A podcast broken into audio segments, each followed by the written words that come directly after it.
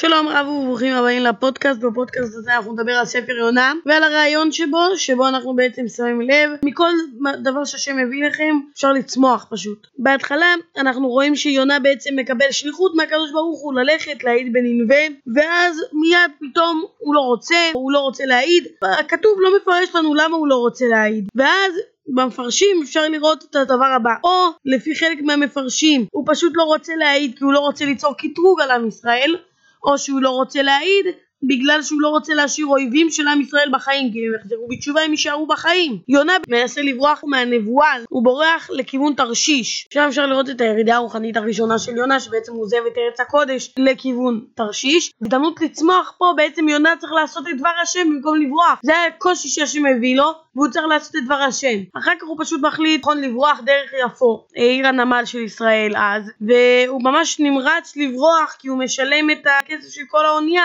ומתחילים לשוט. ואז מגיעה סערה גדולה, הקושי השני, איפה ההזדמנות לצמוח פה? ההזדמנות היא להקשיב למה שהשם אומר, להגיד חטאתי, אביתי, פשעתי, אני מוכן ללכת לננבה. אבל לא, יונה עוד ירידה רוחנית, ממש אפילו גם ירידה גשמית, כי הוא יורד לירכתי הספינה לישון ממש לא אכפת לו מהחיים שלו, העיקר שהוא לא יצטרך ללכת לננבה.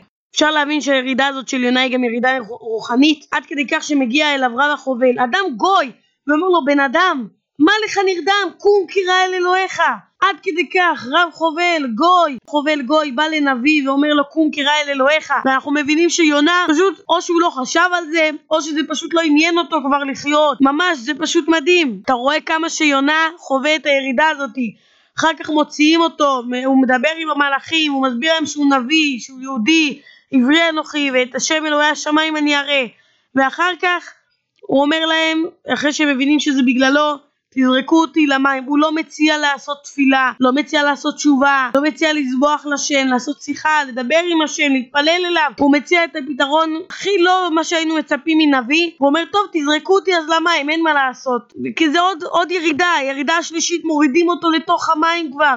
למקום הכי נמוך בעולם זה המים, כן, אז מתחת למים זה מקום נמוך, גם רוחנית, עובדה. כל מה שהוא עשה זה רק כדי לא לקבל נבואה, רק כדי לא לקבל השפעה רוחנית מהשם ולא להעיד בננבה. גם פה כמובן הייתה ליונה אותה הזדמנות להגיד סליחה הקדוש ברוך הוא בוא תחמול עליהם אותם, על אותם המלאכים אבל הוא אומר לא תזרקו אותי למים.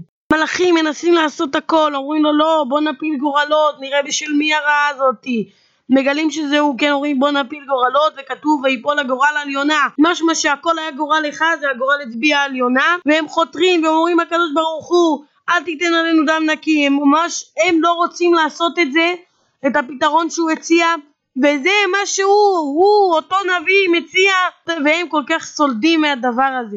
וזה זה שהם כל כך סולדים והוא לא זה עוד דבר שכנראה מצביע לנו על הירידה הרוחנית של יונה בעניין הזה תודה רבה לכם שהאזנתם לפודקאסט שלי על ספר יונה פרק א', כל טוב